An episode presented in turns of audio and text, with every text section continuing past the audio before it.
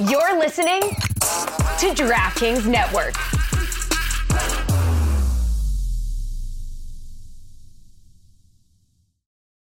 Folks, Mother's Day is around the corner, and let me talk to you about 1 800 Flowers. I can't wait. Every year, a tradition. I send stuff to my mother, my mother in law, and my wife because they are three amazing moms. They're better than all your moms out there. You think you have good moms? No, I have good moms in my life. I'm just kidding. This was a little harsh. I'm sure you guys all have good moms too. From your mom to the mother of your children and all the moms in between, this Mother's Day, give back to the ones that have given you everything. 1 800 Flowers helps you celebrate all amazing moms from homemade bouquets, sweet treats, gourmet food, and one of a kind gifts, ordered easily and delivered fresh.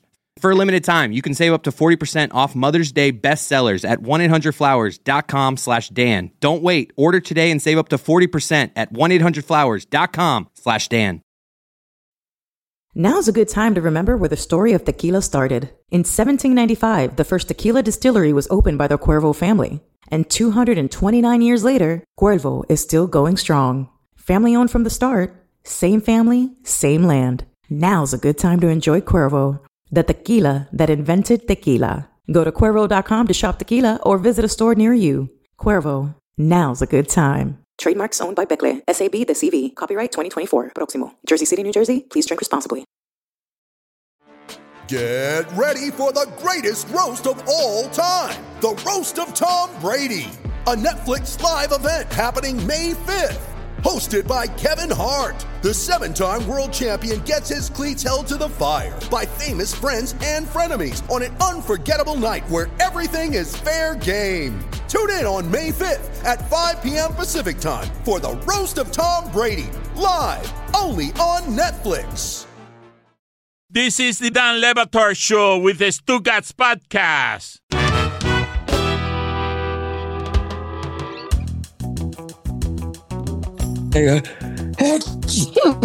Sorry. Greg Cote of the Miami Herald is skyrocketing. Look at him, intoxicated by the sound of his own voice, of his own sneezes. Uh, he is so delighted with himself. Can I get an update, please, Chris Cote, on the PFPI Gala? What were the annoying things your father did last night? It was a big hit. It's sponsored now. It's got its own sponsorship. Again, for those of you who do not know, do we have video of this? We must have pictures somewhere of Greg Cote in a suit that I'm guessing is from 1974 that he breaks out just for the gala. Uh, it seems like an old suit. It is a bit rumpled.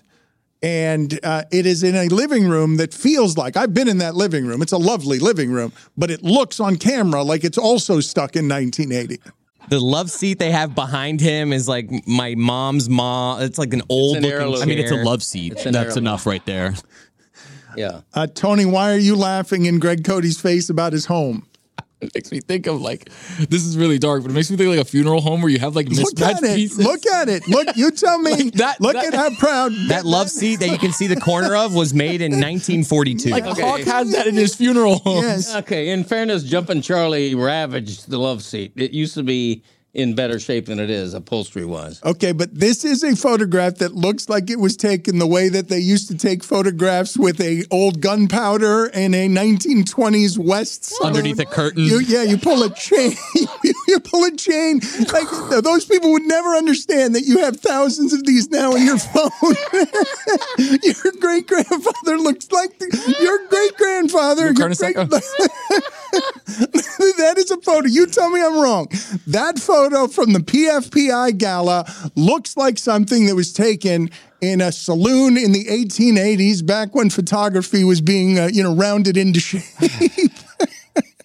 It is embarrassing. It looks like an old timey, what do they call it? Daguerreotype? You're, you're holding a trophy here. Did you win? You win, or Uh, you, I'm a the, nine time champion, uh, but I did not win this year, no. You were the commissioner, Yeah, and you're you are Yep. awarding the trophy. Yep. And this, what are the Chris? What were the most mockable details from last night? Well, the entire thing. I mean, we replayed. There's like a 10 minute clip on the Greg Cote show if you want to listen to it. It's just my dad having a self serious monologue while the, the room is just having conversations. Like people aren't Like you just hear my mom and my uh, my my mom and my wife just talking about their plans like on Wednesday. Was it it's just- recorded for the podcast? Did you get fresh audio? we recorded it and then I had to go through it and tighten it because there's a lot of dead air in the you know a lot of times Your father forgets he's performing and just gets lost in the romance and nostalgia of his own breath. he always gets mad at me because I make fun of how he reads. Like he's up there just in front of his family. Like he could just be like, "We had fun. Thanks for everyone. Like you you came in fifth. You can." He's up there literally having pages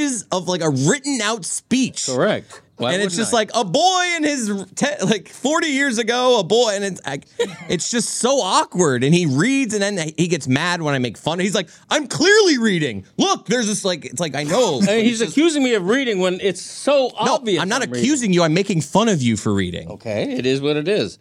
I take my speech seriously. I have to go over several statistical. It's the same categories. speech every year, though. Like you just fill in uh, like the standings. No, everything changes. It starts every year with a boy had a dream. Well, you know, in, in a corner bedroom. Uh, It's- I'm telling you, it's the same speech every year. 1440. That's where the uh, the coffee can incident happened as well. Again with which was coffee right around the same time PFPI was born in nine, circa 1968, 69. And it survives all this time. It's a phenomenon. It's the best family football prediction league in America. That's probably true. and and uh, and and we run it. I run a tight ship. Okay, I'm a commissioner, and I take the title seriously. You let my Commissioner with a six-year-old daughter. C. in it. You let my six-year-old daughter. I know, and, and what did she do? She was the co-rookie of the year. We had one rookie win There was the two rookies. and and the other rookie has 17 All right, please, just unique please hits. listen, please, please. dear Second God. all time. 17 unique hits. Yeah, the please. record is 18 by Ruth's Raccoons. It's Ruth. May she rest in peace. Who won? That's that's my dad's mom who passed away, who used to ask us when we got back from golf, who won? Even though I always won. Christopher would always wi- beat me and Uncle Dick by 25 strokes, and Nana would say, "Who won?" Every time we walked in. won once a week. who won? so that's who Roost Raccoons. Let me And now she has an award named in her honor. let me tell you why I'm laughing so hard, okay? Because your father is now full on delirious, okay? Drunk on fame and ego. Just laughed in the face of local icon Ron Magill for an honor that is local icon worthy. Just laughed in his face. Yeah, the Arbuckles Hall of Fame. You don't get any Arbutters, better that's a that. fine. Oh, sorry. I was thinking of Fatty Arbuckle. I was too. What are the chances? yeah, thank you.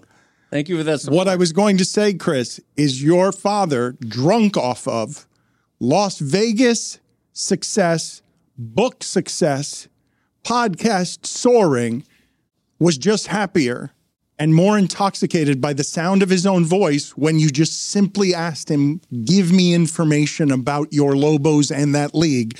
That is your father at maximum interest in sports at this point. Correct. Look at how ha- look at how happy he is with that league, with writing his notes, with keeping his stats. I if I were to take from your father, Yeah, podcast having a great week, by the way. Greg Cote Show. Uh, I could write a book Featuring- about PFPI and might. featuring Greg Cote, Yeah, with. Your podcast Please is, don't write that book. is very popular, but you love talking about this stupid league. Stupid. It's a family tradition. They can only want to know, Hank, why do you drink? Jeremy, uh, please go sit in the penalty box again. Jeremy, can you uh, Actually, go this time. I thought you were talking back. to me. Fatty Arbuckle? Can you tell me when he died? 1933, Dan. Okay, Also, you. first, famously first uh, actor to ever be canceled. really What? September 1921, Arbuckle was accused of sexually assaulting and accidentally killing actress Virginia Rappe at a party in San Francisco. Yeah, damn cancel culture. It's been around forever.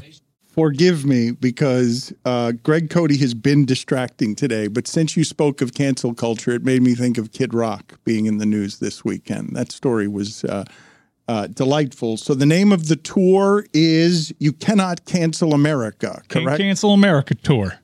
and Co-headlined Kid Rock, Jason Aldean.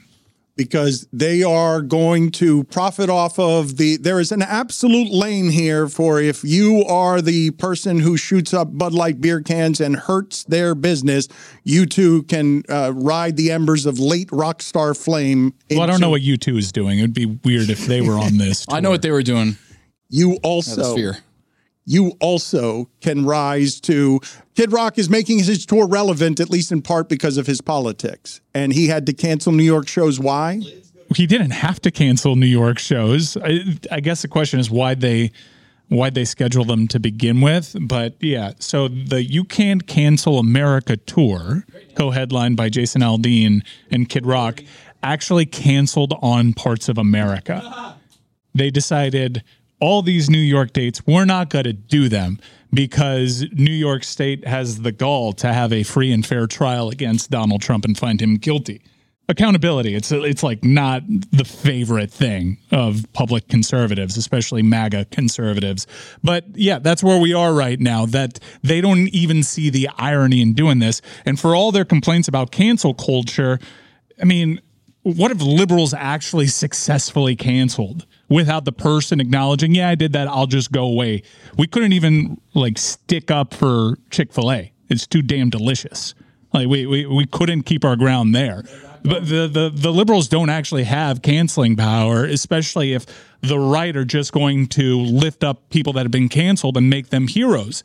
We I think we've seen time and time again that this is a totally made up thing, except for when the right does it because it actually goes somewhere when the right does it. And it makes Bud Light reach out to Shane Gillis and, and Joe Rogan to try to And- overcorrect. and, and UFC and yeah, to try to market correct what has happened. Peyton Manning. It's a very concerted effort right now by Bud Light on how to get uncanceled. And part of their strategy is just say, just have Joe Rogan say on his show because they're now a sponsor. Well, they figured it out. They're not a problem anymore, guys. The only people that actually we saw with Target, the only side that is actually doing real canceling, effective canceling, is the right. I was thinking about this the other day because I've seen how Louis C.K. is flourishing now, and it, it was, I, you know, he's one of the best to ever do it. And then a long time ago, he had a different business model that was trying to connect to it with his fans, getting rid of all of the brokers and just selling directly to fans. And he has circumvented through popular, unpopular, polarizing. He now exists in a space where he and Shane Gillis and all of these top 100 podcasts that have been birthed in and around the Joe Rogan universe, um, he is now somebody who is wildly, wildly popular again and can exist with total freedom in this great space where the top 100 comedy podcasts reside, where it feels like a free speech space. It's, space. it's like, who is monitoring these people? They can say whatever they want. This doesn't seem like a cancelable thing. And now they can like that's that is a space that's getting a lot of a lot of traction in this industry. People love the uh, the the illusion of someone's trying to to stop me from telling you how it is. I've seen that for all these supposed free thinkers, they sure would follow any shirtless former MMA star with a podcast off a cliff. Yeah, that's where we are. That's because it's a lot easier. It's a lot Well, you easier. ju- he just makes Bert Kreischer and Ben Sch- and the Schaub guy. Like no, it's a, just- it's a, Brendan no, no, no. Conservatives care about trafficking, human trafficking, until Andrew Tate is one of them. That's correct. Allegedly. Whoa. No, no. Yeah, let's not. Not. Let's not. Not. You got to say that. You gotta do it in this Gacky voice. The Gacky voice. Ah. Hey, it's Mike Ryan. I've been watching sports for a long time now. As an adult, a lot has changed. A lot has changed since I turned 21 in the world, but once I was able to enjoy sports with the wonderful taste of Miller Lite, I knew that there was no topping this. I mean, I think back then, instant replay was barely used in other sports outside of football. So, when I wanted to complain about referees, I would get all mad, and then I would take a sip of that Miller Lite, cool myself down, take a beat, and realize there are more important things, like the great taste of Miller Lite, less filling, and only 96 calories, the original light beer since 1975. You remember all those old John Madden ads? I still view them on YouTube occasionally. You don't have to choose what's best. Miller Lite has great taste and is less filling. Tastes like Miller time. To get Miller Lite delivered right to your door, visit MillerLite.com slash Dan, or you can find it pretty much anywhere that sells beer. Celebrate responsibly. Miller Brewing Company, Milwaukee, Wisconsin. 96 calories per 12 ounces. Fewer calories and carbs than premium regular beer. Don Le Batard. He's like he needs a wheelbarrow like Mike McDaniel. This dog. Um, Got a pair? he's got a pair. Man, does he got a pair? My granddaughter sees his schlong. What and are says, you talking about? And says, and There says, it is. "What's You that?" know No, she doesn't. No, she there did. it is. Your There it granddaughter. is. My There- granddaughter okay. saw his schlong All right, in, in the enough. kitchen, All and she said, "What is all that?" right. What is this, a game of Clue? okay. And I said, What's he "That's doing in the kitchen? I said, "That's what he Enough. pees She with." saw his. Okay. Uh, how else am I going to explain good. it? Stugotz. It was a little extended. I don't know how, why he was so excited. All right, very good. Baby. No. Can we? Can I take this out? It is a baby. Anyway, he ate my couch. This is the Dan Le Batard Show with the Stugotz.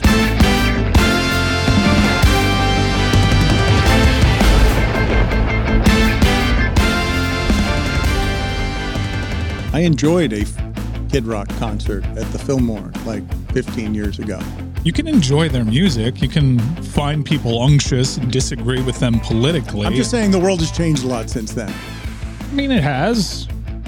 But, you know, like they, they found their lane. This is also in part a business decision to kind of pivot so hard into one way. And, and, the right, like they've shown their loyalty. You can't really question their loyalty. They've gone through just about anything um, with their cult of personality leader of their movement so far, and it's kind of expected for you to support these people to no end. Anyone that ideologically aligns with you, you found you find a kinship and you support them. And this is not unique. I, as somebody who's gone to a handful of country concerts in recent years, they generally end with the crowd chanting "Let's go, Brandon" as we walk Yeah. out. Like this is not generally. There's this certain type of music. Uh, I don't agree with a lot, like these chants politically, but you end up in them. It's like what we're gonna get at this concert is not gonna be different that we're getting at a lot of country concerts. I love the idea of like a slow pan from a fan of the show finding you in an audience where there's a "Let's Go Brandon" chant happening, and just panning to your face, like, "Uh oh, what am I in the middle Let's of right uh, now?" let's put up on the screen the $399 Trump shoes here that uh, made an appearance at SneakerCon this weekend. A bit of a a bit of a surprise. I uh, I also want to play some sound here of Stephen Colbert because all of this being normalized when we're talking about hundreds of million dollar judgments being something that feel like they hurt him more than felony counts all over the place because his last move is to make sure to topple democracy and get as much money as he can because you really are in a position where his lawyers can't believe they're going to ever get paid. So he's got to get the money to them up front and it's just what an amazing grift to see working in front of people. But here's Colbert trying to fight with with liberal voice. Colbert is trying to do the right things, and he's just going crazy. I know, I know how numb we've become, but it's not normal. No other candidate for the presidency has ever had to pause his campaign to defend himself in multiple courts. And I would like to point out that in all seven of his cases, no one, no one doubts that he did these things. We're just sitting around patiently waiting to find out if the wheels of justice will grind fast enough for there to be any consequences. And the media is covering it like it's any other political story, like it's all horse race. Triggered. He stole Mad Dog's move there. Let me get close to the camera and then back up. Está viejo. He took off his glasses and backed off from the camera, and it is madness. It, it- it is it is making even the comedians literally mad and and sound mad because it's not any way it's not in any way normal to have SneakerCon sneakers for three hundred and ninety nine dollars to pay for some of the lawyer fees. First, Trump copies all the other dictators, then he copies LaVar Ball. I mean, please. It'll work though. Yeah, oh, no, yeah, both of them, unfortunately. Already Man, has. No, LaVar didn't work. LaVar did not work. I think it's uh, pretty poignant what he said, what Colbert said at the end. Like, you're just hopeful that the wheels of justice will turn in time for a punitive measure to kind of save us from ourselves because none of these judgments matter. It's crazy when you get an entire group of people to just buy in that anything that is held against me is because this very clear agenda. It is all just some major deep state, uh, deep state conspiracy to stop me from getting to where I need to be to enact our agenda. These aren't like he, that's a free and fair trial that he makes a mockery of. He doesn't do himself any favors when he storms out, but he was found guilty in that civil suit of disparaging someone's character who accused him of sexual assault. He was found guilty in the state of New York for committing fraud. These are juries of his peers, th- like, but they'll just believe that there is some deep state conspiracy and that he didn't actually do. Tony any likes of the these sneakers. things. Tony likes the sneakers. No, because on our preview, if you could put up what we had on our preview, Um, the Trump sneakers are being held by a guy that I follow. His name is Roman Sharf. He's like a watch dealer and incredible. That was like a- oh, I- I know that guy? That's- yeah, I know that guy. I was like, oh damn, that's Roman Sharf. He's a. You look like you love the sneakers. no, I would never wear those in a million years. But I like Roman Sharf. What's wrong with That the guy paid a lot of money for those sneakers. They're sneakers. they're too chunky. The gold is gaudy. Um, they're like between like wannabe like high top Pumas, but also trying to be like Jordan ones, but they're too thick. Typical Trump. It's just it's just not. Ornate. It might as have. Might They're as the well have- thickest shoes. Yeah, that's they're they're a tad thick for me. We're out of the chunky era, by the way. We're trying They, to move they, on. they should have jewels on them. a big T. Fake jewels that uh, end up being. So Roman Sharf, the the dude that they accuse of being a Russian oligarch, because I saw like a bunch of headlines, Daily Mail being on one of them, that a Russian or- oligarch bid on oh, these shoes. that might be. Yes, it might and be. he the came same out and guy. said, "Guys, I was actually, I actually am a political refugee. I came from Ukraine. I yeah, He's he's former got a serviceman. very very wealthy guy and sells watches, but like you know, if you're part of the watch game, you're selling 50, 60, 70, 80, 100,000, 200,000 million dollar timepieces. It's hard to move that kind of inventory if you don't have very rich friends. Uh, when did you become a high-end watch dealer expert? I, uh, this is something that I, I love. I'm very passionate about watches, and Roman Sharf is one of the guys who's doing top content within the watch community. How's man. your collection? Wow. It's growing. I, I, I work here, so it's growing. Uh, Greg Cote, I want to ask you something. I want to ask if the group has noticed this because I've been derailed a couple of times by Greg Cote just being um, the n- n- maximum rock star. Uh, just temptation has filled his soul. And so I never finished the story of why and how you came in with that hat from Moss Las Vegas that you said you were stealing from our company because your housekeeper had stolen yours. We started a segment that way and never got the finish on it because I've had to kick you out a couple of times since then. Yeah.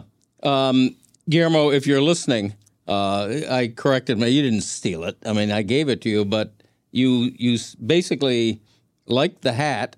I had taken one from Las Vegas, and I gave it to him because he basically came to me in the kitchen holding the hat, saying, "Is there any way I can get one of these?" or words to that effect. It's a good hat. It's a it's a good hat. Yeah, I'm not a, a hat person, but if I were, I would wear It's this. the pointy head, right? Uh, yeah. you Nice hat. hats- My hat's my head's too small to uh, to not look like I'm swimming Okay, under a okay, hat. but th- but so he stole it or he didn't steal it. Why are you walking around with? Why are you why are you stealing it from our company? Because you gave it to your housekeeper, who you then accused of stealing. I saw a stack of hats, a parade of hats. I took one.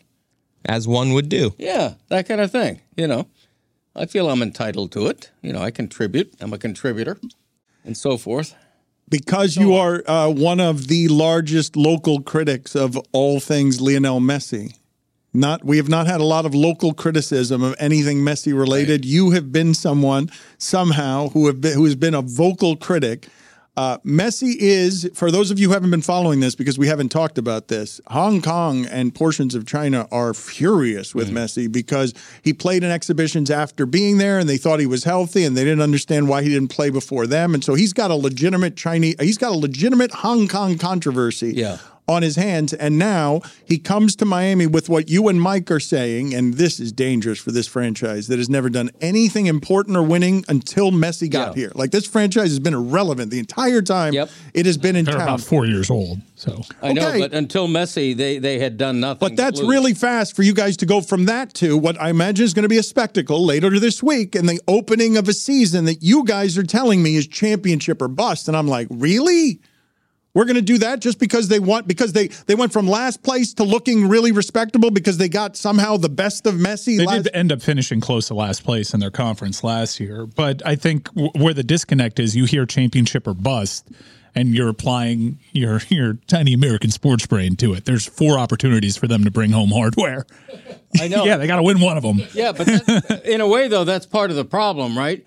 In in the middle of MLS season, when you're playing Leagues Cup matches, when you're playing U.S. Open Cup matches, and you're splitting. That's up in the air, actually. Okay, and but but you your top four players are all like 36, 37 years old.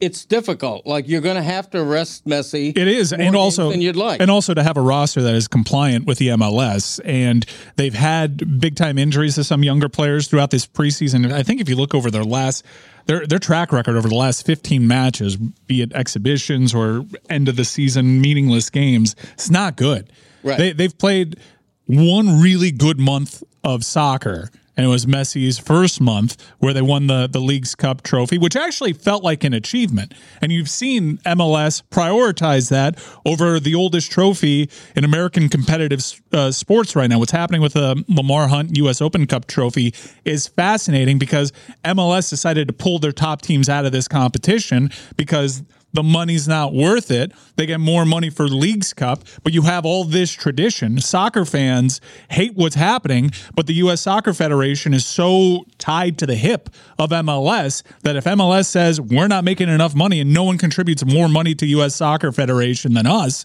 they have to. They're they're they're at the will of the MLS here. So uh, there's a pretty fascinating thing going on with that cup competition. But Miami has four different opportunities: the MLS League season, which because of how mainstream sports fans work, and I just use Stugotz and Billy as an example when they're confused as to how someone wins League Cup because they they Google the standings and they realize that Inter Miami's at the bottom of that. I think the one that matters the most is the MLS Cup, followed probably by League's Cup when you consider the resources that uh, that Apple has put behind it, and that's just a, a, a, competition that was created last year. You have CONCACAF Champions League, which now is going by a different name. I feel like you've lost both Chris Cote and Tony. So I'm following it. I So know what there's he's talking four about. cups. There's four four opportunities presently. Again, I, I spoke to the ambiguity surrounding Right. the U.S. Open Cup, but there's four opportunities for them to win hardware this season. But which one matters the most? I guess is my point. I guess, I guess MLS Cup because whenever you try to speak to a fan about how Miami 'Cause of is you doing idiots. this season, Right, right. MLS they'll Cup, Google standings and they'll see that Miami's not what, MLS Cup number one, League be? Cup, League Cup number two. So if you win League Cup, it's like, oh great, we won it, but like it doesn't really matter. If if you want to go like in true scope, because there is a Club World Cup coming to this country Cup, let me write that that is replacing a Confederations Cup, you should honestly try to prioritize Concacaf Champions League What because it gives you an success? Opportunity to same as be World Cup. What there, is there the- an opportunity to be Club World called the best club in the world, and Okay. the only way to play yourself into that competition is by winning Concacaf So Champions the third most important is the most important. Calf, okay. I would I would concede that. And then Yeah. Club What, World Cup. what is it? What is the success, Greg? if they don't win the MLS Cup on a the team second with one. Lionel Messi, The First second one. No, that's the the number, first. the number one, Dan. Yeah. The they League's have Cup is failed second. if they don't win the MLS Cup this season with the only full year of Lionel Messi. That's the starting point they have to win. And because there are so many different competitions, there are so many matches that they will have to play with an old This is nucleus new team. and unimproved Dan Le Batard And show that's with the the, reason why- Gamble on by DraftKings. Have you ever wondered if Chet Holmgren might be a descendant of Abraham Lincoln? Or if a UFC fighter could beat an alien in a fight? You might have not, and that's okay. I probably have thought about the UFC one, to be honest. But Shea Serrano and Jason Concepcion from the Six Trophies podcast have. If you love basketball, and more importantly, if you love fun, you gotta listen to Six Trophies, where Jason and Shea serve up the biggest moments from all around the NBA with their brand of unbridled joy, banter, and pop culture side quests. Each week, they hand out six pop culture themed trophies for six basketball related activities. Stuff like the Denzel Washington and Training Day trophy, given out to the player or team having the best week around the NBA. Or the Lauryn Hill You Might Win Some, but You Just Lost One trophy for the team or player that just can't get it together. Plus a bunch more trophies for all the good, bad, or just plain head scratching moments from all around the NBA. This playoff season, you want to make Six Trophies your go to companion podcast. Follow Six Trophies on the Wondery app or wherever you get your podcasts. Listen ad free right now by joining Wondery Plus. You ready? Showtime. On May 3rd, summer starts with The Fall Guy. Let's do it later. Let's drink a spicy margarita. Make some bad decisions. Yes. Audiences are falling in love with the most entertaining film of the year. Fall guy. Fall guy. Fall guy. That's what the poster said. See Ryan Gosling and Emily Blunt in the movie critics say exists to make you happy. Trying to make it out? Nope. Because I don't either. It's not what I'm into right now. What are you into? Talking. Yeah. The Fall Guy. Only in theaters May 3rd. Rated PG-13. Dan Le Batard. all of us who were watching college football elevated everything the weekend was because we missed football in general so very much. You didn't watch the ending of UTEP Jacksonville State. It was awesome. A dizzy. Boom. Mm-hmm. Stugotz. it's such a lane for you. Just everything in college football is awesome. Any single thing that happens, she gets deliriously happy about. Don't you miss viewing sports through that that prism though? Like I'm envious of Lucy. Like I wish that I could still be happy. This is the Dan Le Batard Show with the Stugats. Let me start it off here. Match uh, preseason tour, which I call preseason torment, Never because let it's him. ridiculous that they put their players through all that, great, let alone the, the nightmare that, that happened in Hong Kong and the ensuing controversy, which Messi has to go on. Uh, his uh, he's big in, in the Far East. He has to go on this channel and apologize, saying, "No, I was really sick. I, it wasn't for political reasons." And we're back. It's a nightmare. He uh, he's had to apologize to a lot of oppressive governments for a guy that hasn't said much throughout his career. Never said anything. He never says and anything. He is hated because of his lack of participation in some of these friendlies. Right. Friendlies that probably shouldn't have been scheduled. The- He's apologized to the U.S. government. I want to backtrack for just a second here because uh, Mike Ryan, you were not finished with your point, but uh, in the transition on executive producers, uh, you wanted the segment to keep going, and Chris Cote just ram railed his father into the hard network out because you wanted to extend. Uh, you weren't done talking, and neither was Greg Cote. We found a Greg Cote wheelhouse, something that he's super passionate about, and we got caught in the weeds of whether you want to win the third trophy or the fourth trophy or the first trophy. What I was trying to avoid was a second segment on soccer. As much as I am passionate about the sport, I understand what the audience wants and what our what our aptitude is for these things. So I just wanted to extend that rather than what happened, which is us starting a second segment about soccer. When you're out, you're out.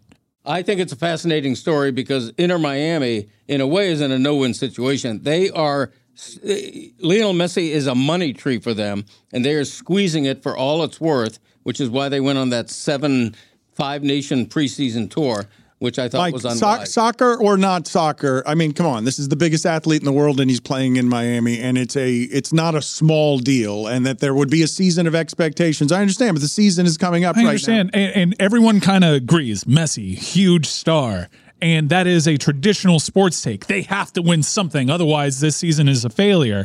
And it's hard to explain to an audience that there's four opportunities to win something, and when most of that audience only cares about one. That whether it's accurate or not, to actually put that as the top priority, that's what they end up Googling. It's a really difficult is, thing to explain. This is how it starts, though. Like you, if you you want people to have your Premier League knowledge, you want people to know, bring in something from Europe, and if you want to actually grow the sport here with multi generations, multi uh, cultures. It, it starts by sort of explaining this, getting frustrated because you know more than the people who are gathering around just because they got the famous guy. I don't. I, I don't think I talk anybody into liking the sport um, by over explaining these things. I want. It would be a dream for us to be where we probably should be as a host nation in 2026 for the World Cup, and I've got so many eggs in that basket, hoping that the way that we talk about these things right now, it's difficult to connect with Joe Sports Fan when Joe Sports Fan watches the the daytime sports programs on the the worldwide leaders, and they all kind of handle the soccer discussion the exact same way. If if the talents aren't going to take their prep for it seriously, then why should I? And I do think that we're missing a major opportunity here. The World Cup isn't some niche thing. We saw the numbers for the Super Bowl, and I'm sure you've seen this graphic go viral about 123 million people watching the Super Bowl compared to over a billion for the World Cup. 2026 is not some novelty. There's seven World Cup matches happening in this city alone. It is a massive opportunity. It is a massive boom for our economy, and it's and we're just beginning. There is a years long ramp up to the World Cup, and I kind of get frustrated in that I see the people the the uh, the conversation starters, the needle movers in this industry, and they're really only capable of talking to sports. And I really hope that we send people like Stephen A. and and Tony Kornheiser and Michael Wilbon, provided that they're still doing this, then to some kind of boot camp. Like The Inside the NBA people go to a two day long March Madness boot camp where they learn things like the two guards name from Quinnipiac. Well, this is this is so interesting, Mike, when you talk about this because I got to wondering about this in the hostility toward the All Star game. I wonder if people have sort of calculated the damage that we've done over the last twenty years in the discourse around that league. Around the NBA that turns that into the travesty it became, where it's a bunch of consternation, at least in part because there have been only two sports that the big networks have cared about for the last 15 years. They made basketball, the, the way that we talk about basketball has knocked baseball out of the way, and hockey's been dying to be talked about this way, and finally is. Like, now, hockey's, hockey's having a media resurgence in that you have a lot of smart people that aren't storming out of the All Star game like Bob Ryan, who are loving what they're seeing from hockey. You do need a certain media literacy here, and it is fair to say I'm guilty of it. I've been guilty of it. All I was talking about on television there was football and basketball, and I I did like talking baseball. But generally, we didn't do that. We had partnerships with football and basketball. And so that's where we spent all of our time spent selling football and basketball. I think that's one of the corrosive things that people haven't noticed industry wide. Once you get into these partnerships and you have rights with these teams, then you become the infomercial broadcaster, controversies or not, for that league. The NHL suffered from not being on ESPN for all those years. It, it's I don't know how you get to the point where soccer talk is entertaining because I think we know that the stories that that have captivated recently, but there's so much background knowledge that you need to get to that it's really difficult. I've struggled doing it, and I'm not of a talent like Stephen A. Smith, but to explain to your audience an entire backstory inside of 30 seconds to actually get to the uh, the meat of a conversation, I don't know if it's possible. I just think you need to infuse the daytime sports programming talent base with people that are capable of doing this. Younger generations, if you listen to podcasts like Pardon My Take, they're not soccer agnostic. They don't say how boring this is and who wants to see a nil-nil draw. They don't really talk about it though. no, but they but they don't ignore. They don't talk about it in a way that is off-putting either. There is a Just it, sincere- kinda. the- no, they don't ignore it, especially if there's like a big look. For one beautiful day in November, everybody in, in December of last year, we were all soccer fans because that World Cup was one of the great. That World Cup final was one of the greatest sporting spectacles we'd ever seen. I do hope that there is an infusion of sports talent that can talk about the NFL and the NBA, but also not show their ass on soccer, so we can talk about this and really build to something special. And and I, I would add that one of the seven matches Hard Rock Stadium is going to host in 26 is a quarterfinal match. That's when it gets really serious. You're down to the final eight teams. That's going to be huge globally. That that's a Super Bowl, a quarterfinal World Cup match. That's enormous. It's going to be one of the biggest events ever in South Florida history. Soccer in the United States, it's dead. There it is, ladies and Done. gentlemen. Okay. See ya. So four cups.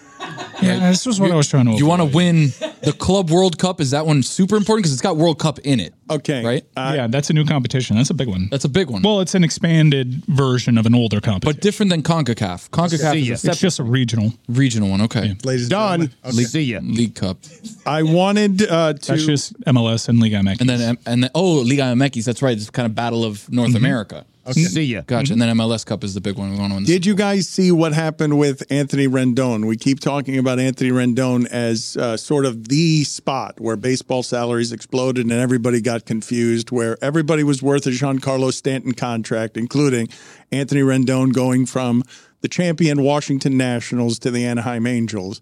And since then, not playing very many games. And now, as he enters spring training, throwing out the quote for the masses that is in the same place where people get mad at basketball players for not caring enough about the All Star game.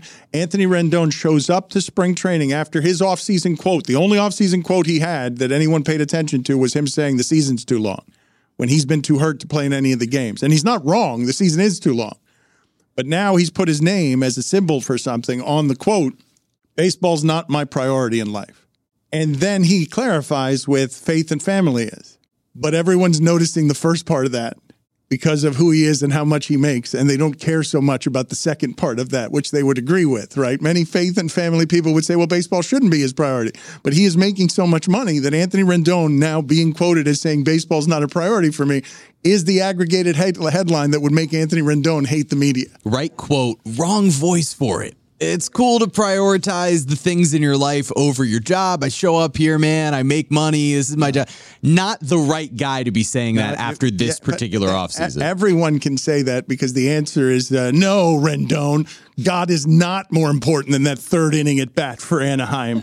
well, if you ask certain people in Your Anaheim, kids are not as important as game 112 of Anaheim season. They're sub 500 again, and their ERA as a staff is seven. I mean, there are fans that get mad when players miss because of the birth of a child. So, you know. Well, but that's stupid. That happened this year in a Bengals game. Right, it happens. An, an offensive lineman for the Bengals played in a 38 11 loss and FaceTimed his wife, who should rip the shit out of him for not having the right priority.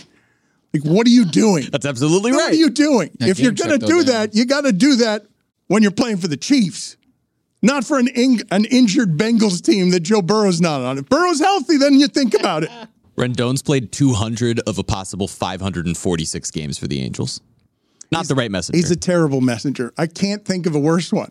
But it's not a controversial thing to say that God and family are more important than baseball. Yeah, you almost have to, even if you don't believe it. He's the. What do you mean? I mean, it's just something you say. You know, God, family, and foot. You know, Kind of like I miss my wife. Yeah. Yeah, God, you know, family, you and football. Except Greg Cote, he doesn't say that. That's that. the quote, though. I have that sign hanging up in my house. God, family, and football. There's certain things you have to say, even if you don't. Well, believe what is them. the thing that you're saying though? God, family, seven win college football seasons. See, I actually disagree with Greg. I think if you're a player who's coming into a new season, you're at spring training, they're asking you what your top priority is. My top priority this offseason was getting into the best shape that I could. It was really improving my game. I want to make sure that I'm available to my teammates. I want to make sure that I'm out here fulfilling what my contract is all about. That was my top priority this offseason, improving my game and being available to my teammates. Okay, and then the headline is Smith uh, blames down. family, comma God for obsession with football. Family, comma, God. That's right. Just to be clear, incidentally, Greg Cote laughed in the face and continues to laugh in the face of one Ron Magill, who has been honored locally, uh, a Hall of Fame during one of the breaks. He says it's like Jiffy Lube having a Hall of Fame. He's just shouting at whoever will listen.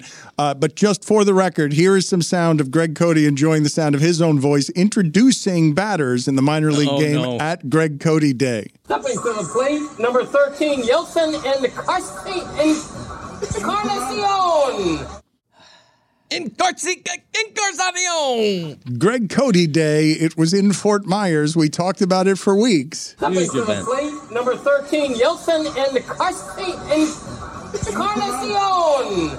I think it was misspelled on the sheet I was reading from. There was a Marlin with the last name It's shocking how little of Miami you've absorbed in all the years you've lived here. Encarnacion.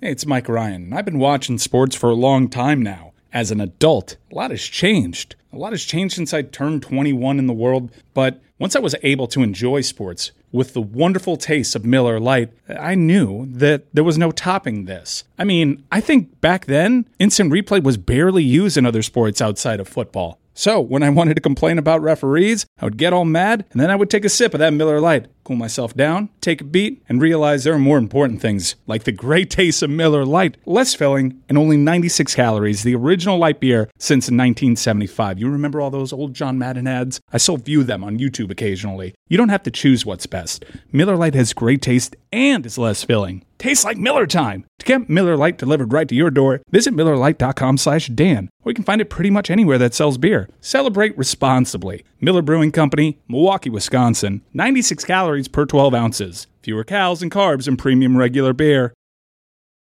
For the ones who work hard to ensure their crew can always go the extra mile, and the ones who get in early so everyone can go home on time, there's Grainger, offering professional grade supplies backed by product experts so you can quickly and easily find what you need. Plus, you can count on access to a committed team ready to go the extra mile for you. Call, clickgrainger.com, or just stop by. Grainger, for the ones who get it done.